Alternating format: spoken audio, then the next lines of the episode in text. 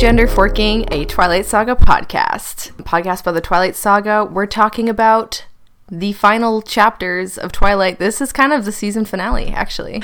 That's right. We should read the last two weeks of quotes because we haven't recorded for two weeks. Do you want to alternate? I sometimes I see them like on the internet, but I like I let my eyes glaze over. Yeah, I saw like one word of one when I clicked. Like I pulled up the website before we started recording, and so I Yeah. saw one word of one, and I was like, Midnight Sun quote 5 is what happens when you click on it. Very short. Maybe I would attempt a more dynamic form of dazzling. "Wow." I love the, the dazzling discourse of Twilight. Yeah, absolutely. Edward trying to court Bella. Not much there, so let's move on. okay. it's like we get Uh, it. We get it. okay, Emmett, I breathed. I'll buy you a new Jeep. he chuckled once. And then in red, it says no worries, which I assume is Emmett thinking.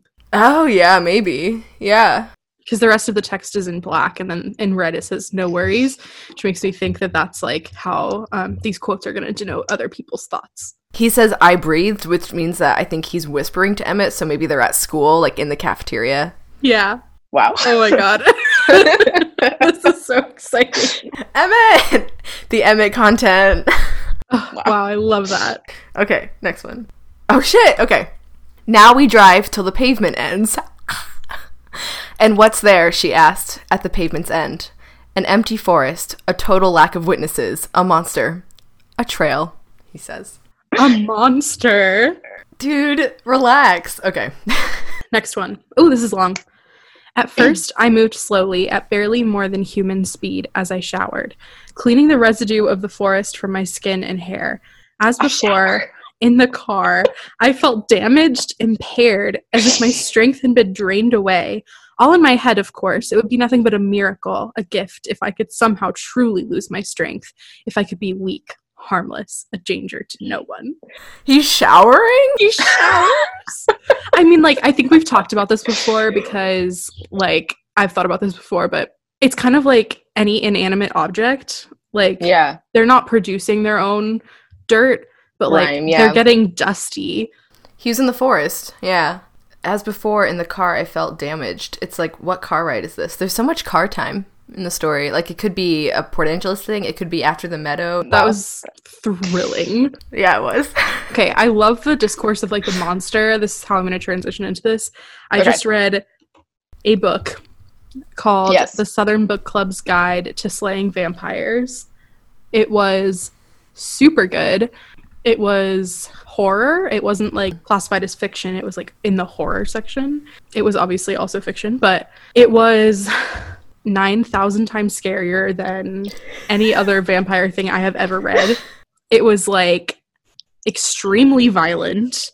Also like very funny. It's about this book club who um, is obsessed with reading like true crime and horror books. And it's like a, in charleston south carolina in the 1980s and 90s and it's a it's like all these housewives who are really well off one of them gets attacked by her elderly old neighbor who has like gone crazy the neighbor dies and then after the neighbor dies this young man moves in who is like her great grandnephew and he is from first glance in the book obviously a vampire like can't go outside during the day um, Mhm. obvious to the reader not obvious to the Mm. characters but you kind of want to shake them the whole like story revolves around them um, coming to terms with the fact like discovering that he's a vampire and he um, is like doing harm in their community by like hurting people and drinking their blood. And it's like more involved than traditional vampire like biting lore. It's super Mm. gross. Like super super uh like violent and sexual and it's really really awful and i read the entire 400 page book yesterday in like six hours and it was Love that. I think what struck me was that I have also recently read Carmilla, which is really short, and it's not creepy. I mean, it's creepy a little bit, but it's not very scary. It's like it's not at all like scary in the way that this book was, and it's I think it's like helped put into perspective what Edward thinks of vampires Mm. because this character was not sympathetic at all. He was a monster. He honestly didn't even have very much book time, which is really interesting because obviously in Twilight, Edward is a main character.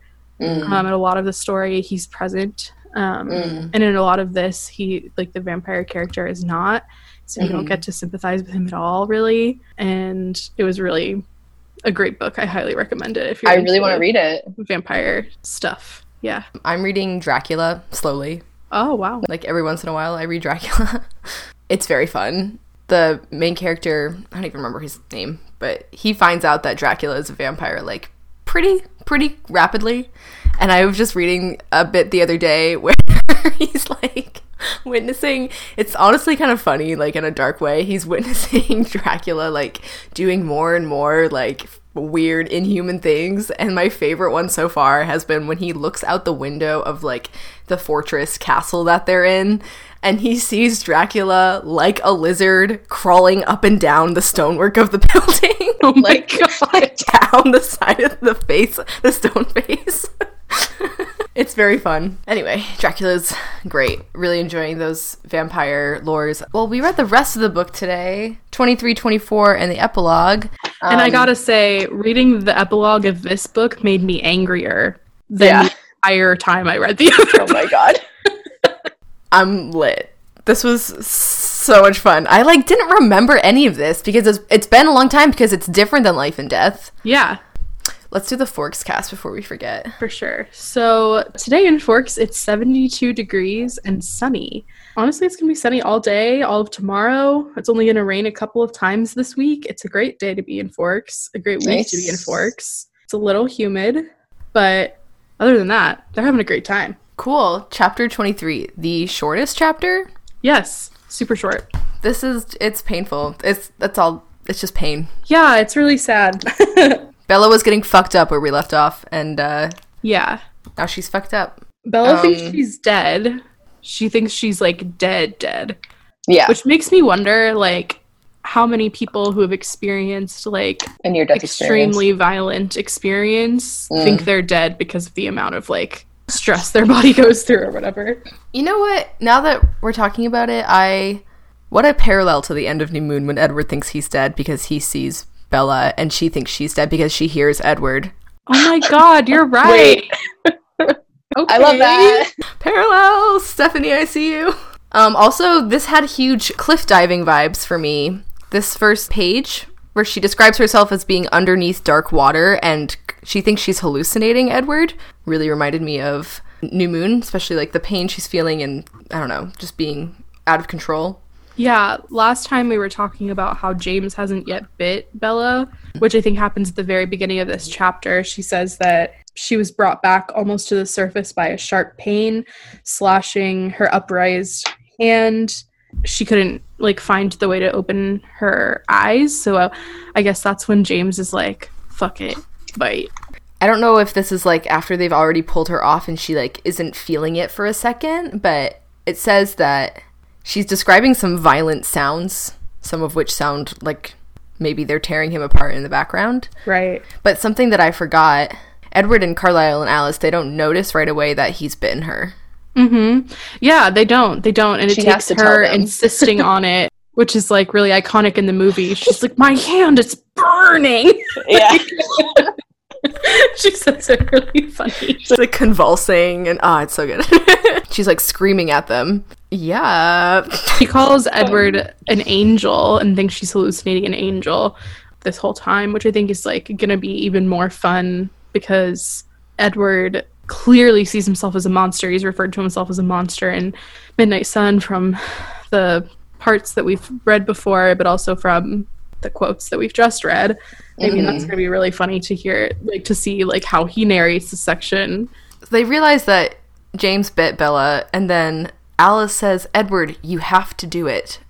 Alluding to he has to suck out the venom. And it's like, why? Why does he have to do it? Why is he the one that physically has to do it? That's Um, what I wrote. I'm like, Carlisle clearly would be in a better position to do it. Yeah, like if if we have to assign tasks in this situation, there's a couple different tasks. like one of them is suck the venom out of Bella's fucking arm. One of them is uh, stop the bleeding in her leg or something. I think, which Carlisle insists that he has to do, despite the fact that Edward has also been to medical school. True. So I feel like that's not a hard thing to do. Is like hold her whatever wound closed Yeah. while he takes the blood from her arm. Well, he says he does that, and then, but then when Edward is actually sucking the venom out, Carlisle has Bella in a headlock. You're right. You're right.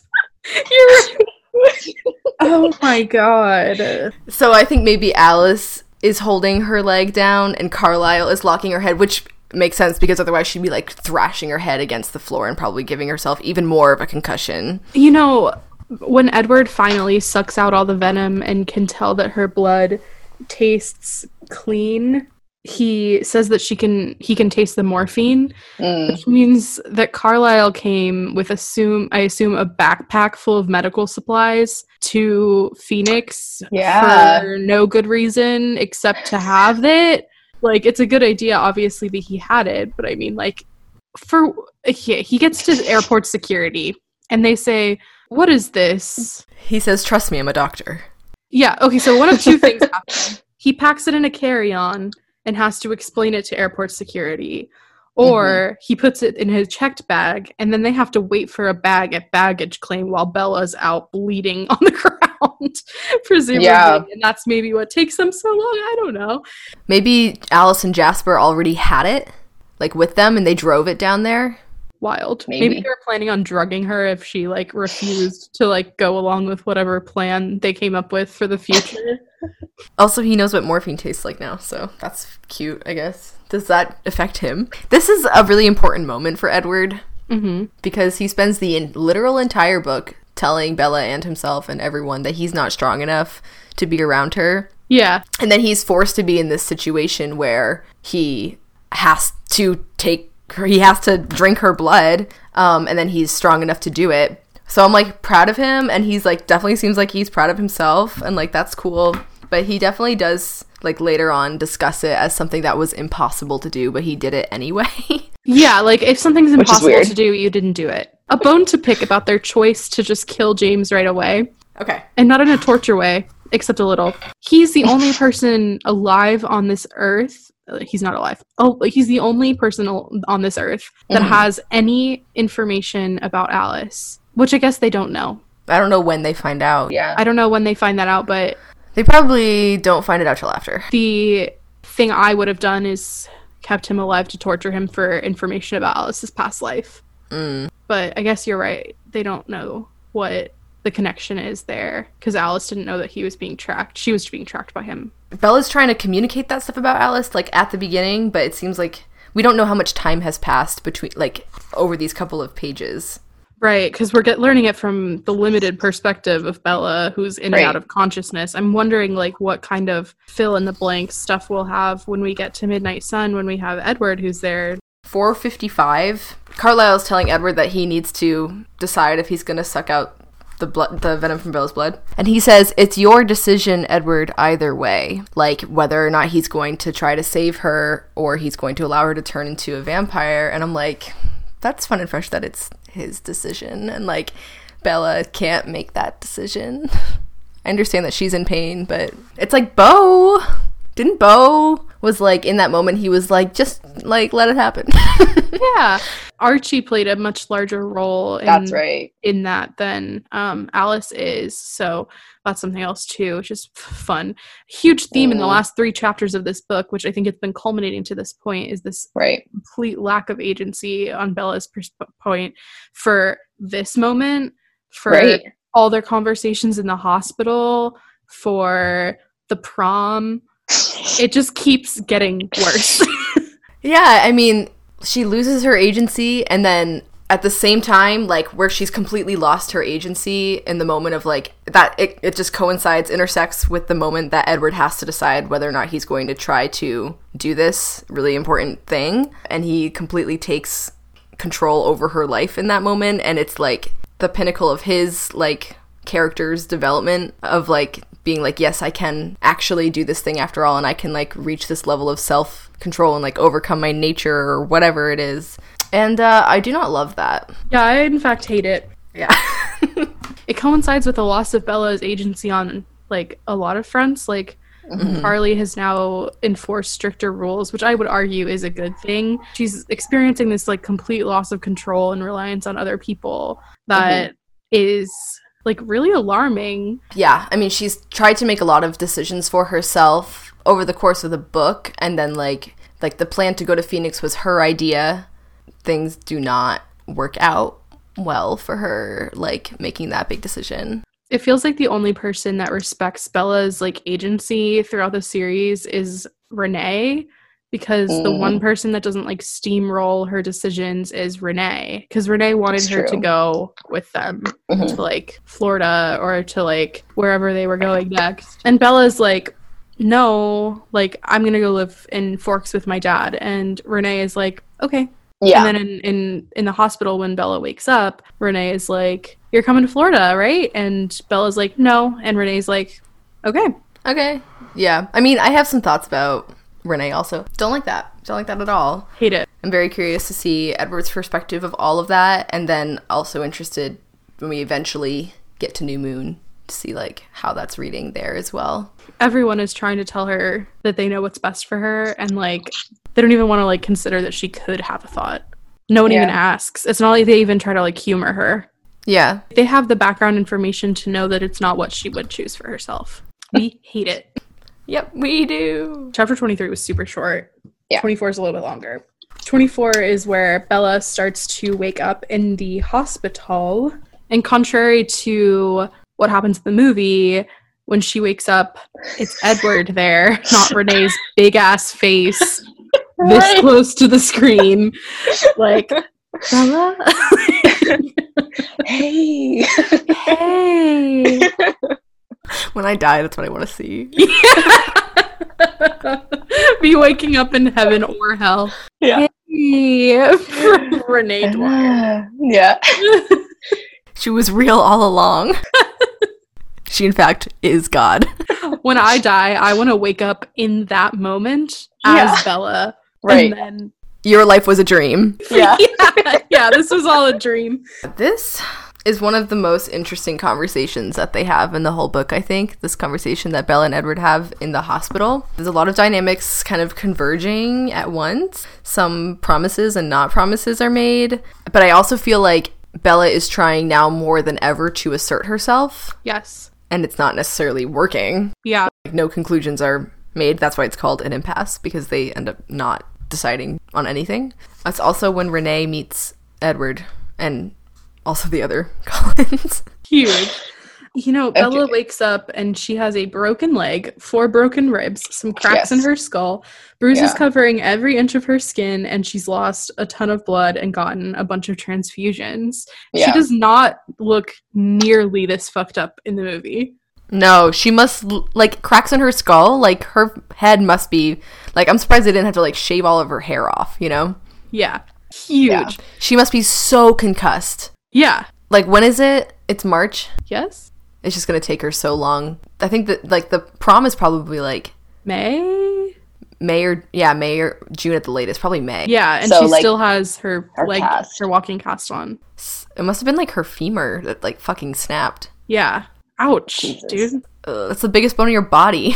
Yeah. We hate to Okay. see it. 460. Edward describes sucking the venom out of her blood as it was impossible to stop. Impossible, but I did. I must love you. Love saved them. It was because of love. In this situation, if if it was love that allowed him to stop, is love the an- antithesis of Loss of control or yeah, like whatever it is that he's been talking about this whole time? Like his nature, is it the antithesis of male nature? love is the thing that Tames the monster. yeah, tames the monster, uh like cures the the sickness or the death or like Right. you know, like in um Beauty and the Beast when her like true love tear falls on him and like transforms him back into a human. Right.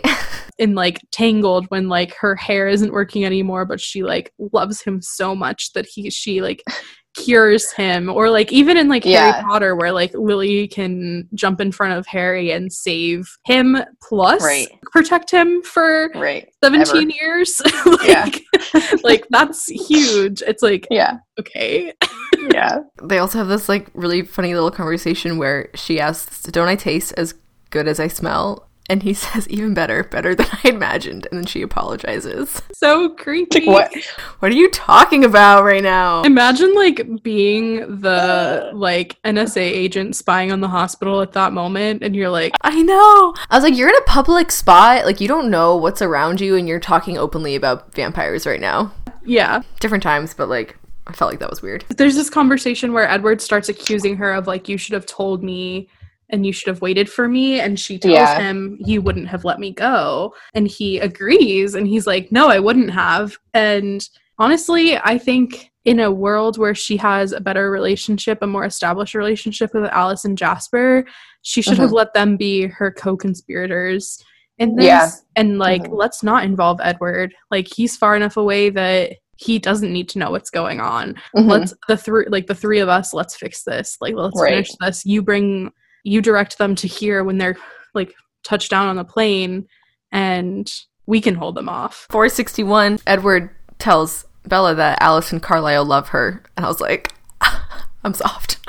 And she does that as an explanation for why they were able to stay in the room while she was bleeding out yeah, I feel like that's not what it is. It's just they are, have more self control. yeah super weird they start to talk about how like alice got access to the the tape and kind Oh, of learn yeah. a little bit about her backstory it's so frustrating because it's like that's probably not what she wanted to know you know like of all the mm-hmm. things that she could learn about she probably didn't care as much about like who Why she is this way. yeah like her creator she probably would care more about her pre-asylum family and life The part that I forgot though was that she was always in the dark, and that's why she didn't remember. She was literally kept in darkness. which is super weird That doesn't make a lot of sense to me. i don't know was there electricity back then Yes, it was the 20s. You're right. Definitely know when electricity was founded, invented, founded. They found it. They figured it out. It was Yeah. hiding somewhere. They found it, and now we all have Yeah. it. Um, yeah. I don't know. I don't know why they would keep her in darkness. They maybe they just thought that that was the way to stop the the visions. Visions. I guess it's like sensory deprivation, but I mean, they could have just been being like cruel, you know. That's probably what it was, but it's also like is not historically accurate as far as I know. Um, I feel like asylums were a certain way back then, even the really shitty ones, which was like probably all of them, but like they had they had certain methods to deal with all, all kinds of hysteria, which was like the broad term f- for women being alive. And yeah. maybe she would have been like a couple steps more intense than that if she was prophetic in some way but i don't know unless i don't know how that was impacting her like i don't know if she was like normal except for she could she would have visions or if like the visions were like severely Im- impairing her ability to function. Maybe. Throughout this whole thing she she asks like why are you here? like trying to get the story straight on like what her parents think is going on like why they think she's there and edward Right. and carlisle and alice happen to be there as well Mhm. and edward takes that to mean like oh you don't want me to be here and she starts to panic yeah she's really panicky here i f- like she's obviously traumatized Yes. But it seems like what often happens after trauma is that people bond to people that have also experienced that trauma with them or like have Mhm. some sort of knowledge about the trauma that they experienced. She has the anxiety that she's feeling probably because of this trauma, definitely because of this trauma, she's projecting onto her relationships with Edward. And so if he leaves, she feels panic. Yeah, and that comes up a lot in this section in general. First, Renee comes in, I think. Oh, also, Alice fabricated the evidence of their cover story of her falling down two flights of stairs at a hotel and going through a window. And I'm like, just imagining Alice like getting into a cannonball and smashing herself around a hosp- around a hotel. I feel like she was like, okay, Jasper, push me. push me really hard. So Renee's coming back, and Yeah. even like as Edward is like about to pretend to like fall asleep, she still panics and she's like, "Don't leave, don't leave." And it's like, "This is your mom. Are you never gonna Your mom who you haven't seen in months. Yeah, you're never going to see your parents alone f- like without Edward being there ever again. Like you can This love is your partner as much as you want, but you still want to like have Quality time with relationships with other people that Yeah. they're not there for. Also, I think it's hilarious. Edward pretending to sleep. Oh yeah, that's Don't forget to breathe, I whispered sarcastically. he takes like a big dramatic breath like yeah, so she comes in. Bella is happy to see her, um, but Renee's like also immediately skeptical of Edward. yeah, valid. And I'm like, great. Me too. She, she's like, he never leaves, does he? I have a lot of feelings about Renee in this section. Obviously, Renee is like assuming that Bella's going to come to Florida, which makes sense because she told Charlie that she was going to go live with her mom. So, like, that makes sense. Yeah. Renee is like, that will work out because Phil got signed, so like we're gonna stay in one place. And she says, Phil will be will be able to be around so much more now. We've talked about it a lot, and what I'm going to do is trade off on the away games, half the time with you, half the time with him. I'm like, you're still like I understand that she's n- almost 18, Bella, but like even in this situation, she's still going to like not be with her daughter half the time. I feel super weird about that. Yeah, I guess like Is that what she's saying? I think she's saying like during the baseball season, Yeah. she'll be home. They'll obviously all be home for all the home games, Yeah. and then for the away games, which I guess are like if baseball, my baseball knowledge is serving me, there's like three days ish of games every time you go away. So she said that she would go to like half of those. So she would only be Okay. gone I don't know how many like games people play a season or Mm. anything like that, but she'd Yeah. only probably be traveling every like three or four weeks. Okay. Which is still that a makes more sense. But, But also it's like I don't know that people in minor league baseball or like I don't know that families travel It's more regional, I think. yeah with people to away games all all the time. Well, yeah, that's what I was thinking. I'm like, this is. It's just such a peculiar situation that I can't relate to, which is Renee wanting to follow Phil around and go to every single one of his baseball games as like his trophy wife. Does like Renee have a job?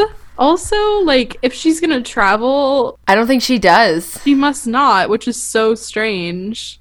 What Because I guess she just like got married because she had to be working when Bella was young because she was a single mother.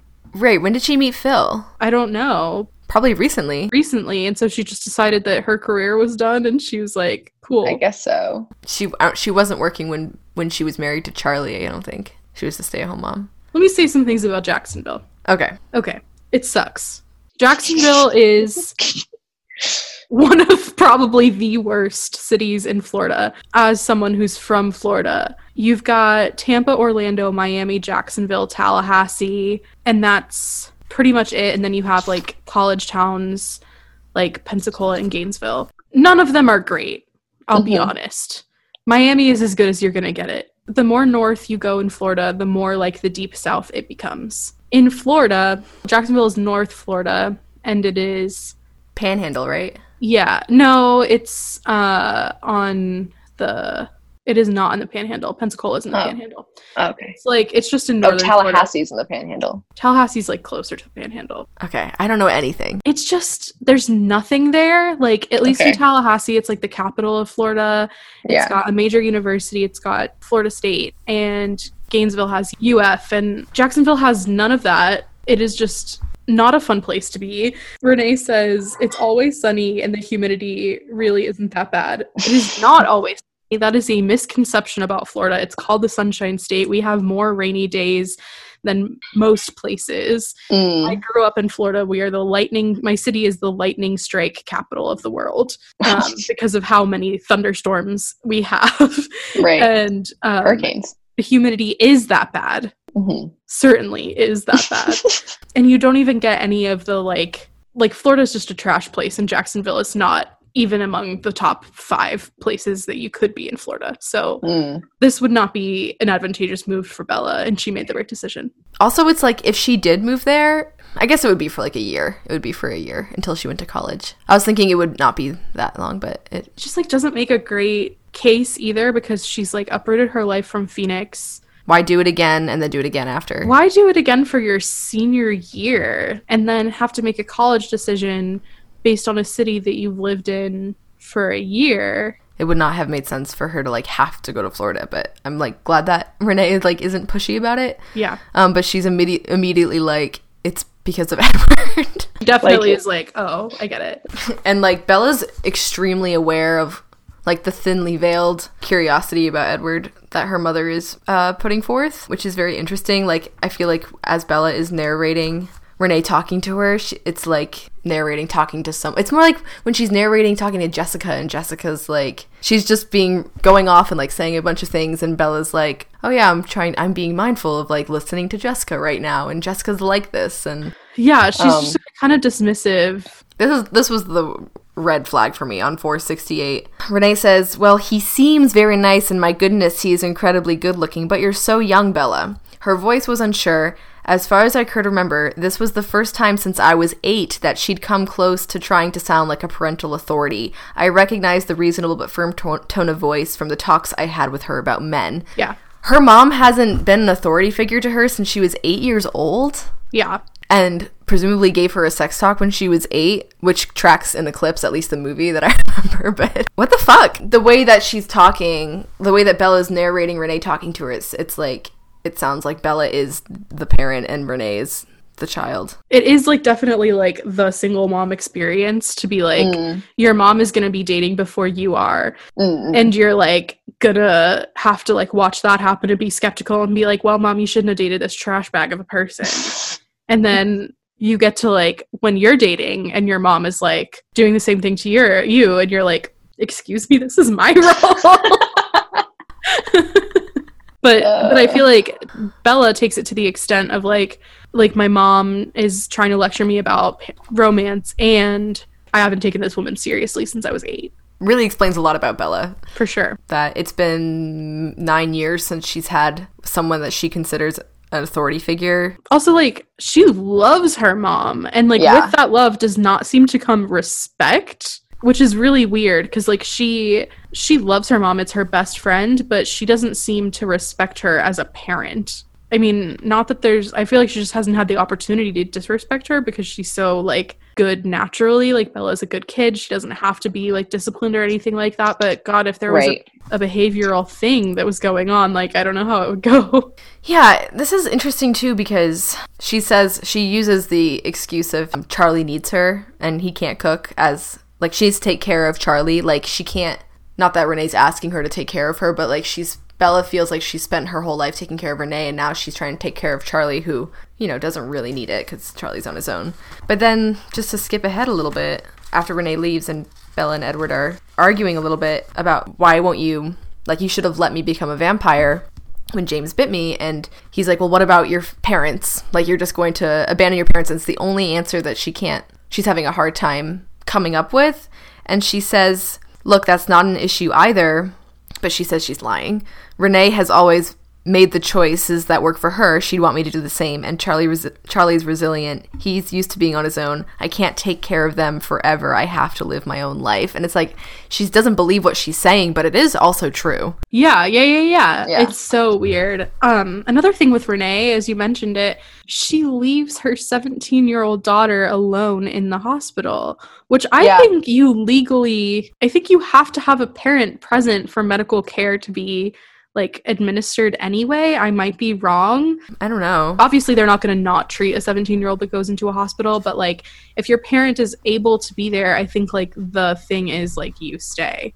Right, and that we, that that weirded me out too because like they're having this conversation, and then um, Bella feels like her mom's looking at the clock, and she's like, "Oh, do you need to go?" Yeah. Where the Like your daughter has so many broken bones. Yeah. And Like, she's like, and well, sh- Phil is going to call soon. I didn't know you call were going to me." wake up. Like, It's like you can take the phone call from the room. like I had, what the fuck was it called? I had norovirus on my birthday a couple of years ago. right? And I was like 20, 21, 22. And I happened to be at home in between like semesters or wherever. And like I had to go to the hospital because I was violently ill.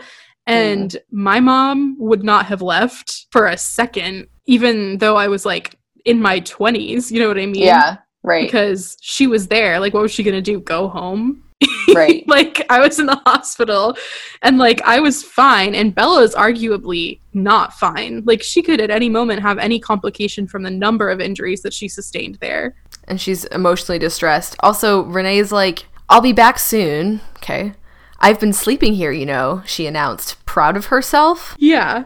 Proud of herself. And then Bella's like, Oh, you don't have to do that. And she says, I was too nervous, she admitted sheepishly. There's been some crime in the neighborhood, and I don't like being there alone. She's not been sleeping there because to like watch over Bella. She's there because she doesn't want to sleep uh, in the neighborhood where the ballet studio was burnt down. It is such a weird dynamic that like Mhm. she views her as so much more self-sufficient than I think she is. Mhm. Like she's still 17 and she hasn't seen a lot of this beautiful green earth that we have, you know? yeah. like she's done almost nothing in Mhm. her life, Yeah. you know, to be like treating her like, "Oh, you'll be fine here," right? Like what does Bella know about advocating Right. for herself in the healthcare system? Leaving her with this boyfriend that she's skeptical of. Yeah. Renee says she likes Carlisle and Alice. And like, who wouldn't? But Yeah. Well, it's almost like I imagine that if this happened and Charlie was there, like Charlie would be in the room. Like you know the way that Yeah. Charlie acts when Bella goes into the hospital because she gets hit by the car. He is like, I'm going to take your license. I'm going to fuck you up. Like Mhm. I'm going to like be right here. Like I got here as soon as I could. Like I don't think he Mhm. would leave. I No. think it like really demonstrates a difference in parenting between someone who literally just got his daughter back a year ago and mm-hmm. someone who grew up with her for 17 years. It's like so Right. strange. and that reminds me that we don't directly we don't have Charlie for the rest of the book. No, We he's mentioned, but he's mentioned and he like call, he's on the phone a little bit, but anyway, I guess Renee leaves, and that's all we get of Renee. Bye, and Edward comes back. They stole a car. yeah. He says it was a good car, very fast. They're all the fucking same. They all fucking love their nice cars. Yeah. Can you imagine? I just like how when you become a vampire, just something in, in you change where you like just have a need for speed on the road because you're so fast other places. Because if I became a vampire, I would still probably be driving my like 2011 Toyota Camry. Like, I don't think I would get a fancy car. I think I might get a Prius. Mm, something environmentally nice. You know how the the Cullens are like, let's uh, do as much good as we can while we're here. If we're gonna be like a stain on the earth of, of like the planet or whatever, I feel like that would be me. But I would be like, I would just like join Green Love and like all the like whatever Greenpeace organizations. I'd be like, Phone banking at two in the morning. no, I would not phone bank, not even a, as an eternal being. Yeah. Okay, so the rest of their dramatic conversation happens. It was punctuated by this fun little Renee conversation, but he's like, I'm surprised you don't want to go to Florida. Why are you surprised? She's like, Well, you wouldn't be able to come to Florida with me. Like, you'd have to be inside all day, which is not true if it's as rainy as you say it is. And he's like, Well, I wouldn't go with you. Like, I would stay here where you I couldn't hurt you. And then she like literally starts to have a panic attack. yeah, it grinds my gears because people are assuming that Bella. I mean, Renee for good reason, but like, why would Edward think that Bella would go to Florida? Like, she made the choice in the first place to go to Forks. And like Right. other than Edward, like what else has changed? Not very much. Like she still Mhm. wants Renee and Phil to be able to live their lives. That hasn't changed. Like she already made this decision. This decision wasn't made because Edward was in Forks. She didn't know that Edward was in Forks. She went there Right. anyway and she probably Right. would have lived out her like the rest of her high school life in Forks if Edward wasn't there. It's also like Florida's like not her home. Yeah, You know, Phoenix was her home. right. And they're not the Oh. same. No. She's so stressed out that the nurse is coming in to like be like, "Do you need more medication like to put her back to sleep because she needs the rest because she's so damaged." She's like really fucked up. She's like panicky, and Edward's like, calm down, calm down. And she's just like, don't leave me, don't leave me. She's like sobbing and gasping, and like, it's so awful. And then, yeah. She says, "Don't leave me," and he says, "I won't." And I'm like, "Bitch, you do though. you do." And he swears it. And then like he goes back on it like in a page, but Yeah, and he like literally takes it takes it back and then it's clear that they both need help processing the two truths that like Bella is like, "Oh, I wouldn't be here because if it weren't for Edward." And Edward's like, "Well, you wouldn't be, I don't know, just like you wouldn't be in danger if it weren't for me." They both need help processing those things. Right. They're existing at the same time. It pisses me off. He starts acting like an asshole here. Like, she's freaking out. Something, like, a lot of things are clearly wrong with her right now. And she calms down a little bit and he, like, mumbles overreaction. I'm like, you have overreacted to absolutely everything that has happened to you in the past three months. He went to Alaska. Yeah, like not Yeah. even three months, like the past like hundred years. Yes. yeah. He threatens her and then follows through with it to like drug her back to sleep because they keep reaching this like impasse. He tells her to be rational. We were, I mean, we were just speaking of like hysteria and Alice, but like that, I mean, that's something that has historically happened to women, especially who are hospitalized or in mental asylums or like anything like that, like presently and throughout history, like Yeah. using medical tactics to control people and like it's like the yellow wallpaper, you know? Literally like drugging women so that they can't express grievances. Right. There's this like moment where Bella is trying to like express to him that she wants their relationship to be on more equal footing and the way that Stephenie wrote it is horrific. I will give this this to everyone. Like a man and woman have to be somewhat equal as in one of them can't always be swooping in and saving the other one. They have to save each other equally. And it's like Okay. Hmm. In a normal relationship, no one has to save the other person. yeah, In no way. In no way do you have to save someone else. it's not reform the relationship, it's abolish, Abolish the the need to save relationship. each other. Yeah. She also describes that as being she doesn't want to always be Lois Lane. She also wants to be Superman. I hate it. You can't convince me that Bella Swan has seen Superman. It's like what Superman avail- was available at that time. Uh, Not the Henry Cavill one. I know, and that's the best one. he kind of rescinds it. He doesn't promise her. It's weird. At first, he's swearing it, and then he's like not saying it. And then by the time he's like having her knocked out with drugs, he says, as long as what makes you happy, as long as it's what's best for you. And she's like, that's not the same thing. But she's like losing consciousness. And the catch is that it doesn't matter if she thinks it's what's best for her. It's Right. what he thinks is best for her, which like is the whole root of the problem is that Right. He wants to make decisions for her. it is horrifying to me Mhm. that he drugs her. Like he literally says, I'll send in the nurse. And she says, I won't take it. And he says, I don't think they're going to ask you to swallow anything. And then he literally grabs the thing and and says, I think we're ready for more pain meds. Literally, like, forces her to go to sleep. I think that like Bella is obviously really right in this situation, and like all of Edward's excuses about why he wouldn't want to change her, kind of like going out the window because like she's like, "Don't tell me it's too hard because you already tasted my blood and you pulled away." And is like, I know other vampires. Yeah, and like it's revealed to Edward inadver- inadvertently in this section that Alice did tell her the mechanics of vampire making. so Alice is in danger. Yeah. Run away. Edward lets slip that Alice has seen Bella changed already to be a vampire. Bella actually Right. guesses that is Yeah. the case, and that's what Edward has been threatening Alice not to tell Bella. he hasn't changed his narrative at all, even though he's found the self control to save her. Like he hasn't changed uh, uh, because like maybe after all this time, it wasn't about surprise, surprise. It wasn't about his ability. It was about taking control over Bella's choices. He's like making it very much about himself, being like, "Well, I shouldn't exist," and it's like, "Well, you do." So, So- jot that down. She says, That's stupid. Go off. That's like going to someone who just won the lottery, taking their money and saying, Look, let's just go back to how things should be. It's better that way. And I'm not buying it. And he's like, being like, Okay, we're not having this conversation. And she says, If you think that's the end, then you don't know me very well. You're not the only vampire I know. hmm I've never She's really stamped her harder. trying Yeah. to like fight back against this, and she doesn't like go peacefully. She at the very end is like, "I'm betting on Alice. Like, I will become a vampire." right. and and then she falls asleep because he fucking drugged her. It's the first time they really talk about the inevitability that if he doesn't change her, she will get old and die. Yeah. It's the first time they're naming that out loud. And he doesn't really engage with that. Yeah, it's like distressing weird. to her and to him. He's like, whatever. Yeah, he's like, that's how it's gonna be, and like, I don't buy that he's really grasped that, I, don't think that he would like- grasp it until it started to like happen. right? Until she was like maybe in her late twenties, and he, I mean, he's right that like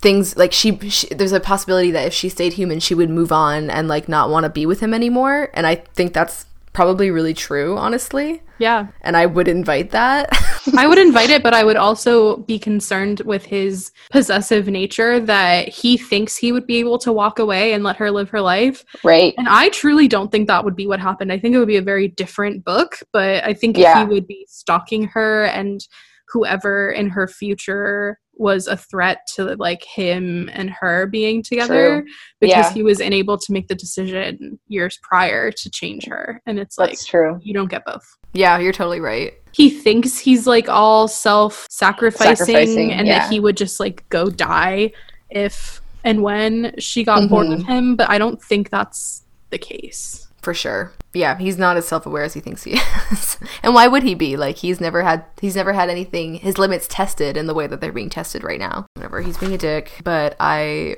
stand her stubbornness. She's trying to stay true to herself even though everyone's denying her agency. That's all we can ask for. Apparently. That's the end of that chapter. Shall we do your love it first bite yeah so for our mini segment love at first bite i have prepared the final profile of the season. The profile says um like three miles away and i just put 20 which is a guess. Um the photos are um the first photo is like like a ballerina oh my god. Photo. um and then the second photo is like like a brick building with a black and white filter over it. And oh, then it's the, not the fucking ballet studio. The caption the caption says broken inside okay okay broken inside, but like a phoenix, I rise from the ashes. and the song is Tchaikovsky's Swan Lake. oh my god it Who is is the it? ballet studio Yeah. swipe right Swipe right. I cannot think of a single fucking person that I wanted to do. I know. I think we've done everyone. So I think that might have been the death of Love at First Bite. I don't Yeah. see a need for us to have it forward. we'll have a different mini segment next season. Yeah, we'll come up with something fun and fresh. Yeah, for Midnight Sun. So glad you're swiping right on the ballet studio. Of course, I can never escape my dance past. Okay. The chapter that really made me the angriest is the epilogue. Before we start, um, I had a little bit of time before we started recording, and this is the famous prom chapter epilogue. And I remembered that Stephenie Meyer wrote a short story for the anthology Prom from Hell. Wait. Oh, Remember that? I do vaguely, yeah. Prom Nights from Hell. It's an anthology featuring stories from Meg Cabot, Kim Harrison, Michele Jaffe, Stephenie Meyer, and Lauren Myracle, like all YA women. They all wrote like short stories about paranormal prom nights. And I read Stephenie Meyer's because I was like, Was it What's good? going on here? No, it was horrible. of course, of course. I literally, I almost stopped reading it because I was like not having a good time. Well, I'm gonna read it Um, later. Her story is available uh, just like on a random website. It's called Hell on Earth. It's the uh, the last, I believe, story in the book. Oh my god. and Um, it's like a twenty minute read. Yeah, it was it was bad. Like I would say that I would like say that it is poorly written, Oh wow. and disinteresting. You know, whatever. Um, but it's also problematic. She managed to be problematic. Did she manage to and- be anti-indigenous? Possibly. I think she managed to be broadly a little bit racist. Oh my god, Stephenie. She managed to inject a lot of uh religi- religiosity. So I'm The- so tired the- of this bitch. I know the plot I'm gonna read Midnight Sun, Unfold. but I'm tired. yeah, yeah.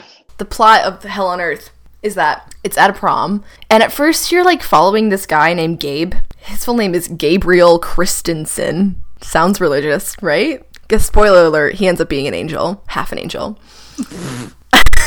it is a demons and angels story. There's demons. It largely centers around the demons and a little bit around this angel, and you don't know that he's an angel or half angel until the very end. It's not interesting, so like I'm spoiling it. Um basically it's this prom, this guy Gabe. It doesn't seem like he's aware that he's an angel.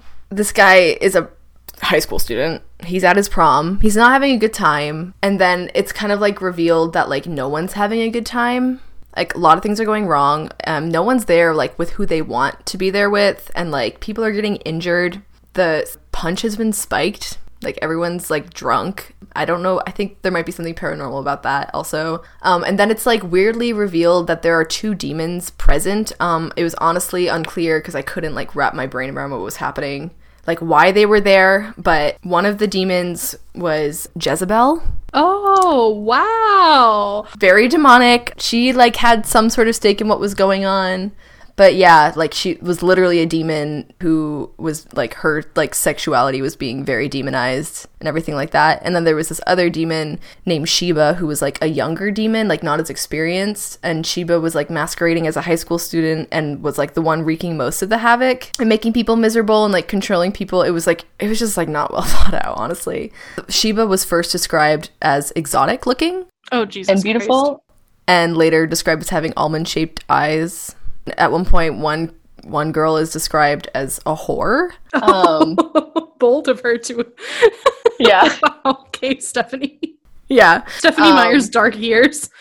it was like pretty sexual, honestly. Like it, it felt like reading like some kind of fan fiction that I don't want to be reading. So Sheba's trying to get like she's trying to create chaos and like get everyone to be miserable. And at one point, like she even got this kid to bring a gun. Like there's a kid with a gun. He's like she's like trying to get him to like shoot everyone. What the Yeah. fuck? It's so weird. Read the Like- room, Stephenie. There we have a huge gun violence problem in America. I America. know. It's like, oh my god, it was just so messy and like the ending was weird and like it. I was so bored, honestly. Um, but I wanted to read it because I was like, I wonder what, like when th- I don't know when it was written. It was published in two thousand nine, but it was just like this weird situation where like there were so many high school students that you have to keep track of, and they all have first and last names, and like there's like this weird implication of like a one of the teachers was like acting inappropriately with one of the students and like So Oh, much so stuff. she just threw in everything she possibly could have. and then blamed it on a uh, woman of color. Excellent. Hate we hate to see it. So that's available to read for free if you want to read something awful. Let's jump into this trash epilogue. Yeah, I want to hear all of your thoughts on an occasion. Yes. Bella immediately is angry. She mm-hmm. doesn't want anything to do with whatever Edward has planned. She's mad. She has elaborately styled curls, a walking cast, silk Ugh. chiffon, flowers, and Edward won't tell her where they're going. She has no knowledge of what she's about to walk into. She knows that Alice is in on it because Alice was doing her hair and makeup and Complicit. treated her like guinea pig Barbie. Her stiletto heel is held on only by satin ribbons. Yeah. What kind of shoe is that? I think it's like like a like a you know like with a stiletto that has like an ankle like Yeah. tie that was like it's just a popular. Yeah, gross. Disgusting. I feel really bad for Bella. Like Edward Yeah. hasn't said where they're going. She only figures it out because Edward gets a phone call from Charlie and Tyler has showed up at her house to take her to prom. And Edward is a little bitch about it and is like, "Well, mm-hmm. Charlie, how about you let me talk to Tyler?" Tyler to Tyler, he says, "Hello, Tyler. This is Edward Cullen." And she's like, "What the fuck is Tyler doing at my house?" Blah blah blah. The awful truth began to dawn on me. I looked at the inappropriate dress Alice had forced me into. Edward says, "I'm sorry if there's been some kind of miscommunication, but Bella is unavailable tonight." The threat in his voice was suddenly much more evident as he continued. To be perfectly honest, she'll be unavailable every night as far as anyone besides myself is concerned. No offense, and I'm sorry about your evening. Which is like disgusting. Jesus Christ. Disgusting. Let Bella be angry at Tyler for him thinking that sh- he was going to take her to prom without communicating that to her. Let Right. Bella be angry about that. Don't tell other people like, "Oh, you can't hang out with Bella anymore because uh, actually she's unavailable forever because she's mine." Like, fuck off. Right. He's so cocky here, and it's like, it's obviously coming from a place of jealousy and possessiveness, but it's like, this is not even a blip on her radar. Like, she didn't even know he, this was happening. Yeah, this is why it's so unrealistic to me that Edward thinks that he's just going to walk out of her life one day and that she he's not going to be like an emotional like terrorist about it. I just can't believe that he, in addition to all that, he has the audacity to be angry that someone else thinks he's taking her to prom when she doesn't even know that he's taking her to prom. Yeah. It's so fucked up. And then she immediately starts crying. Yeah. because she's angry. As someone who hated school dances, I would have broken up with this person. She's being dragged against her will. She th- considers refusing to get out of the car.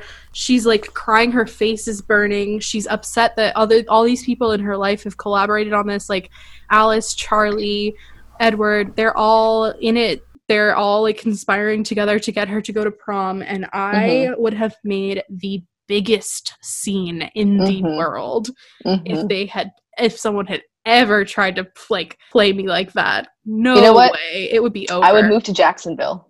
I would move i don't know if i would move to jacksonville but i would be gone like you'd Yeah. never see me again and he doesn't even show any remorse. She narrates, I never dreamed he was thinking of subjecting me to this. Didn't he know me at all? I would be so insulted. He just says, Don't be difficult, Bella. Excuse you? Like, you've been difficult this entire fucking book. You're the most difficult person I've ever met. accuse her of being difficult for knowing what situations she's uncomfortable in i got Right. so mad They, for some reason, believe that, like, this is an important thing for her to do. And it's like, Bella at one point even says, like, I don't know how to communicate to him that, like, I don't, I'm not interested in a normal human life. Why do they think that has any meaning for not only her, but, like, for anyone? Like, they're so, they don't, they shouldn't care about human tradition at all. And, like, they often don't. mm-hmm. I mean, Edward does, but like in so many other ways, they are not attached to human tradition. But then, like, this is the one thing that they're trying to anchor her to. And it's like, there are other significant things that they could encourage her to do that she would probably enjoy doing. yeah But like, why is like this? traveling A job, I don't know, college, let alone college. Like, it makes me so angry. Like, oh my god, like she is freaking out about it before she even remembers that people dance at these things. And Yeah. then she remembers like, oh my god, I'm gonna have to dance and she gets panicked all over again. And it's like, why are you doing this to her? She's had a hard time lately and you're making She's- it worse. she's crying and he says this is completely completely ridiculous why are you crying he demanded in frustration and she says because i'm mad he's like humor me it's like why do you have no sympathy for your crying girlfriend i thought you catered to her every need She cries and he's like, why are you ruining my night? Basically. right It's like abusive. Yeah, it is. what the fuck? Like, I'm We've so arrived. glad it played out differently in the movie. I feel like if they Mhm, this mhm. was the end of the movie, I would be like, What the fuck? uh, like what yeah, the fuck? Like, no. Yeah, God, it makes not me good. angry. Catherine hardwicke made some good calls. Although the one thing that i wish she had done was include the other cullens at the prom. Yeah, because the dresses that they describe for Rosalie and Alice are like gorgeous. like show me rosalie in that red dress. Okay rosalie's red dress that is plunging to her waistline her neckline goes like her tits are out. Yeah, yeah, fully out. I do enjoy this little cutaway description of Bella's relationship with Emmett. On the bottom of uh, 485. She describes Emmett as Rosalie's sometimes husband. Emmett enjoyed having me around. He thought my bizarre human reactions were hilarious. Or maybe it was just the fact that I fell down a lot he found so funny. I'm obsessed with that relationship. she makes Edward promise that like or he promises that like she like he won't leave her side at this dance and I'd be like you better leave like I'm gonna fuck you up I'm gonna run the second you're gone I'm out like goodbye Yeah. I'm, in, I'm in the Yeah. car and. I'm not getting back out but apparently that makes her feel better. and then I feel like it's like Stephenie just like trying to prove that Bella's wrong and that Edward Yeah. was right by like making Bella be like well it's not so bad and it's like right. no it is It is. Yeah. And it's like, I get it. Like, there have been situations in my life where I'm like absolutely dreading it, and then I get there, I'm like, whatever, it's fine. but you Right. usually made the choice to go Yeah, I'm not being forced to go somewhere. I'm not being tricked into doing something. Like, being tricked into it makes the anxiety so much worse, I'm sure. I yeah. feel like it might have even been a different story if like it played out in a way where Edward was like, "It's really important to me that you have human experiences, and I'd like to take you to your prom." Yeah. She might have considered it, and like she might have been uh, like able to be like, "Well, I don't want to dance. I want to leave by this time. I want to." Wear what I want to wear. I want to do XYZ to make it the most comfortable for me. But instead, Edward dressed her up like a fucking Barbie, toted her around, and like didn't tell her she was going so she couldn't emotionally prepare for it at all or like Right. set any boundaries. Like, is that the human experience? Having no autonomy? Because accurate, but probably not the one that you want her to have. Yeah. Ugh. and I just, and then uh, Jacob shows up, and I, I always think Oh about God. like that text post that's like, Billy Black didn't raise a bitch, and then someone Yeah. replied it or like reblogged it and was like thinking about that time that um, Billy paid Jacob to go to Bella's prom and tell her to break up with Edward. Uh, Perhaps Billy Black did raise a Did raise bitch. bitch. I did enjoy Jacob for like one page here. Yeah, Jacob's fun Until in he- this. and until he started being like like not minding his business but like i mean i get it Jacob Um, got paid twenty dollars to tell Bella that uh, she needs to be careful, break up with Edward, and that we'll be watching. Yeah. 488 bella and edward are dancing and she says i feel like i'm five years old because she's like on his toes like he's he's dancing with her on his feet and he says you don't look five Disgusting. You don't look five. what the fuck like obviously that that and like my god like that like you don't look five and then literally on the next on the next page bella goes wow jake how tall are you now and he goes six two smugly Yeah. and it's like fuck off Yeah. stop sexualizing these Uh, children I know. Like- he, Be- edward is so doesn't want to let bella like dance with jacob whatever And then like, he gets mad afterwards, and Bella's like, "Well, like, don't be mad at Billy." And he's not mad at Billy; he's mad at Jacob, which is hilarious because he knows that Billy paid Jacob to go, and he's mad at Jacob because he sees Jacob as a threat, but he won't own up to it. Right. And I'm angry at what he says because he says he said he's mad because he called you pretty and then he says that's practically an insult the way you look right now you're much more than beautiful it's like shut the fuck up like other people are allowed to pay her compliments Yeah, like you're just like to play it off as like he didn't compliment you enough. It's like fuck off. You're just jealous. Like and if he did compliment her more than that he would have been absolutely furious and mean- ripped his head off. honestly like i am annoyed that jacob does hit on bella here i feel like honestly out of place she says i hope you're enjoying yourself. See anything you like? What kind of question is that? And he says yeah but she's taken smooth. Wow. And he says you look really pretty by the way. Like that's of course inappropriate, but I feel like Edward's reaction is much more inappropriate than like him trying to shoot his shot. right. Does billy think this is gonna work? I don't know. Like asking bella to please break up with edward like the threat i get But I feel like that's literally me though. I'm like, I'll give you twenty dollars if you can get them to break up. Just try. like anything. billy he's really desperate i guess The thing that upsets me too is, you know, Bella doesn't know what this night is for. She knows it's supposed to be like really important, and Bella is under the impression her guess, her best guess is that she thinks Edward is going to change her, which is so sad. yeah She thinks like this is the night. I feel like that was such a that I do feel like that is such a naive thing for her to think. For sure. Like I don't think that that was sweet realistic at summer all. child. Yeah. like girl, you got three more books. Why does she think that that would happen without it being discussed? I mean, like this other all, all these other things are happening without it being discussed, but like they did not reach a conclusion at all with that. I don't know. I'm curious to see what you think about the very end of the book, the like last line, because it leaves off at "I love you more than anything else in the world combined." Isn't that enough? And and he says, "Yes, it is enough, enough for forever." And he leaned down to press his cold lips once more to my throat. Is that supposed to be a cliffhanger? Um, I think I recall that Stephenie Meyer originally didn't intend for a little bit to write another one. It was supposed to be standalone, so I think it was supposed to be a little bit open ended. Yeah, like a oh, like she might have gotten changed, she might have not. Like, right. can you imagine reading Twilight? in a world where reading Twilight as it like at, right after it was published, Mm. not knowing there was going to be a sequel. I feel like I wouldn't want one. I know. I, I actually thought that. I was like, wow, I wish she had stopped. yeah, I'm like, ugh. for more reasons than just like it's a mess. It's just like so much like just all the racism that comes out in the next one too. It's like we could have done without so much of this. Yeah. that's Twilight. I mean, I would give it That's like a it, folks. fucking eight out of ten. yeah. I would give this section a lower rating. I feel like it ended on a low note. It sure. ended on a low note, which sucks so much because like I like the beginning of the book so much more than the end. Yeah, the beginning half is so much fun and it becomes very distinctly unfun. And it's honestly not going to get more fun again. You're right. The act of reading is going to be more fun for us as we Yeah. read Midnight Sun, but I think it will also probably be more infuriating because we're going to get more of those little Edward moments that are like controlling and annoying. Right. It's gonna get worse before it gets quote unquote better. Um, but I'm actually really looking forward to New Moon and spending some quality time with Jacob because I feel like I haven't gotten to do that um, in a long time, maybe ever. Yeah, I think I've read New Moon once or twice, and then Oh, I haven't really read it because it is my least favorite. I'm I'm hoping to give it a fresh shot. Yeah, I really like. I want to give it its fair fair chance.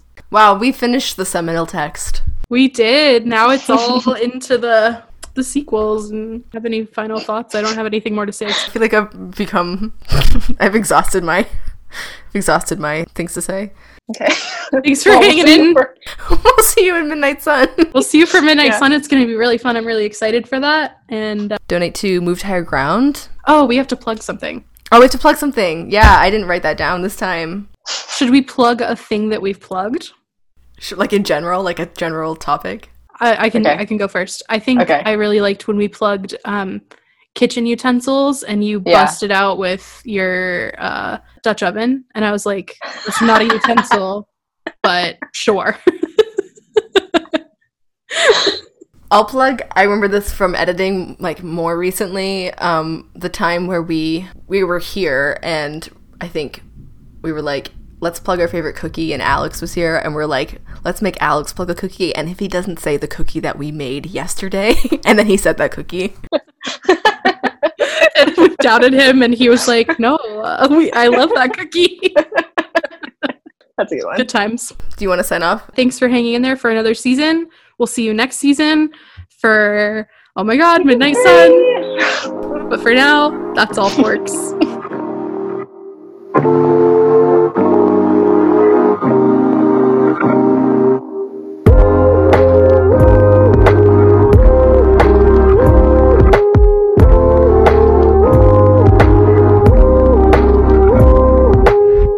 Thank you for listening to Gender Forking. All of season one is now streaming.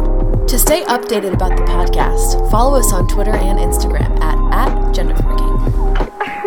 For more Twilight content from us, you can follow our blog at bowlingshirtbellas.tumblr.com. For other inquiries, email us at bowlingshirtbellas at gmail.com. If you're interested in supporting the production and maintenance of this podcast, head to patreon.com slash genderforking. The music you are hearing is from O Lucifer.